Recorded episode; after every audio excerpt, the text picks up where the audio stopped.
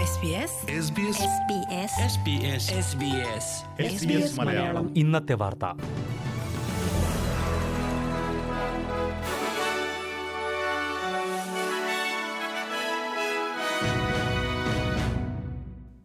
നമസ്കാരം. S B S Malayalam ഇന്നത്തെ വാർത്തയിലേക്ക് സ്വാഗതം. ഇന്ന് രണ്ടായിരത്തി ഇരുപത് ജൂലൈ ആറ് തിങ്കൾ. വാർത്തകൾ വായിക്കുന്നത് ദിജു ശിവദാസ്. വിക്ടോറിയയിൽ വീണ്ടും കൊറോണ വൈറസ് ബാധ കൂടുന്നത് രാജ്യത്തിനൊരു മുന്നറിയിപ്പാണെന്ന് ഫെഡറൽ സർക്കാർ ചൂണ്ടിക്കാട്ടി. ഇത് ഒരു സംസ്ഥാനത്തിന്റെ മാത്രം വിഷയമല്ലെന്നും ദേശീയ പ്രതിസന്ധിയാണെന്നും deputy chief medical officer professor Michael Kidd പറഞ്ഞു. പ്രതിസന്ധി ഘട്ടം കടന്നു എന്നാണ് പലരും കരുതിയതെങ്കിലും സ്ഥിതി ഇനിയും വഷളാകാം എന്നതിന്റെ മുന്നറിയിപ്പാണ് വിക്ടോറിയയിലെ സാഹചര്യം നൽകുന്നതെന്നും അദ്ദേഹം ചൂണ്ടിക്കാട്ടി. ഏതു ഭാഗത്ത് വേണമെങ്കിലും വീണ്ടും വൈറസ് ബാധ പൊട്ടിപ്പുറപ്പെടാമെന്നും അതിനാൽ മുൻകരുതലെടുക്കാൻ എല്ലാവരും തയ്യാറാകണമെന്നും പ്രൊഫസർ കിറ്റ് പറഞ്ഞു. നൂറ്റി ഇരുപത്തിയേഴ് പേർക്കാണ് വിക്ടോറിയയിൽ പുതിയതായി വൈറസ് ബാധ സ്ഥിരീകരിച്ചിരിക്കുന്നത്. സംസ്ഥാനത്ത് ഏറ്റവും അധികം പേർക്ക് ഒറ്റ ദിവസം കൊണ്ട് വൈറസ് ബാധിക്കുന്ന സംഭവമാണ് ഇത്. രാജ്യത്ത് വൈറസ് ബാധ ഏറ്റവും രൂക്ഷമായിരുന്ന മാർച്ചിൽ പോലും വിക്ടോറിയയിൽ ഒരു ദിവസത്തെ എണ്ണം ഇത്രയും കൂടിയിരുന്നില്ല. സംസ്ഥാനത്ത് സാമൂഹ്യ വ്യാപനവും രൂക്ഷമാണ്. രാജ്യത്താകെ നൂറ്റി നാൽപ്പത് പേർക്കാണ് ഇന്ന് വൈറസ് ബാധ സ്ഥിരീകരിച്ചത്. ഇതിൽ വിക്ടോറിയയിലൊഴികെ മറ്റെല്ലായിടത്തും വിദേശത്ത് നിന്ന് തിരിച്ചെത്തി ക്വാറന്റൈനിൽ കഴിയുന്നവർക്കാണ് വൈറസ് സ്ഥിരീകരിച്ചിരിക്കുന്നത്. വിദേശത്ത് നിന്നും എത്തുന്ന വിമാനങ്ങളുടെ എണ്ണത്തിന് പരിധി നിശ്ചയിക്കണമെന്ന് വെസ്റ്റേൺ ഓസ്ട്രേലിയ സർക്കാർ ആവശ്യപ്പെട്ടു.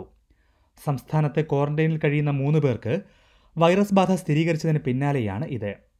ഇന്നലെ ആറു പേർക്കും വൈറസ് ബാധ സ്ഥിരീകരിച്ചിരുന്നു. മൂന്ന് ദിവസത്തിൽ ഒരു വിമാനം എന്ന രീതിയിൽ സർവീസുകളുടെ എണ്ണം കുറയ്ക്കണമെന്നാണ് പ്രീമിയർ മാർക്ക് മഗവൻ ഫെഡറൽ സർക്കാരിനോട് ആവശ്യപ്പെട്ടത്. വിദേശ രാജ്യങ്ങളിൽ നിന്ന് സംസ്ഥാനത്തേക്ക് തിരിച്ചെത്താൻ ശ്രമിക്കുന്നവരിൽ നിന്നാണ് ഇപ്പോഴത്തെ ഏറ്റവും വലിയ ഭീഷണിയെന്നും ഇതിന്റെ തോത് കുറയ്ക്കണമെന്നും പ്രീമിയർ പറഞ്ഞു. തിരിച്ചെത്തുന്നവരിൽ നിന്ന് ഹോട്ടൽ ക്വാറന്റൈന്റെ ചെലവീടാക്കാൻ നിയമനിർമ്മാണം നടത്തുമെന്നും അദ്ദേഹം അറിയിച്ചു. നിയമം പാസാക്കാനായി അടിയന്തര പാർലമെന്റ് സമ്മേളനം വിളിച്ചു ചേർക്കും. യാത്രക്കാരിൽ നിന്ന് ക്വാറന്റൈൻ ചെലവ് ഈടാക്കാൻ ക്വീൻസ്ലാൻഡ് സർക്കാർ നേരത്തെ തീരുമാനിച്ചിരുന്നു.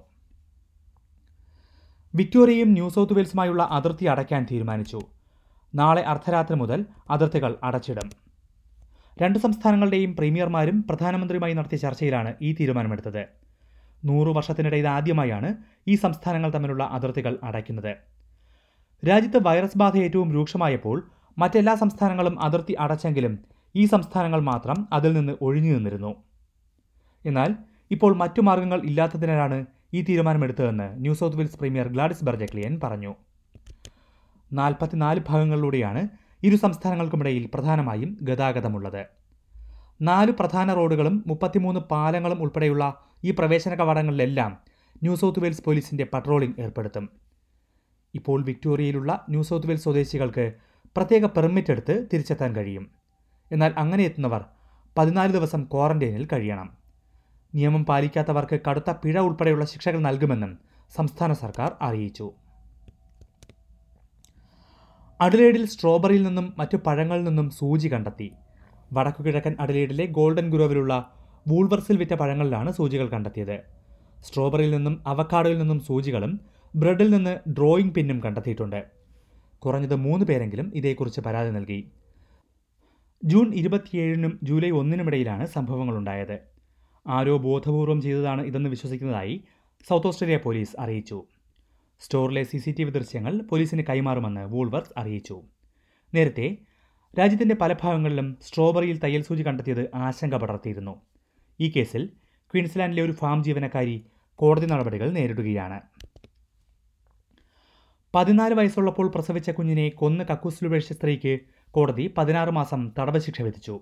ഇരുപത്തിയഞ്ച് വർഷം മുമ്പുള്ള കേസിലാണ് പെർത്ത് കോടതി ശിക്ഷ വിധിച്ചത്.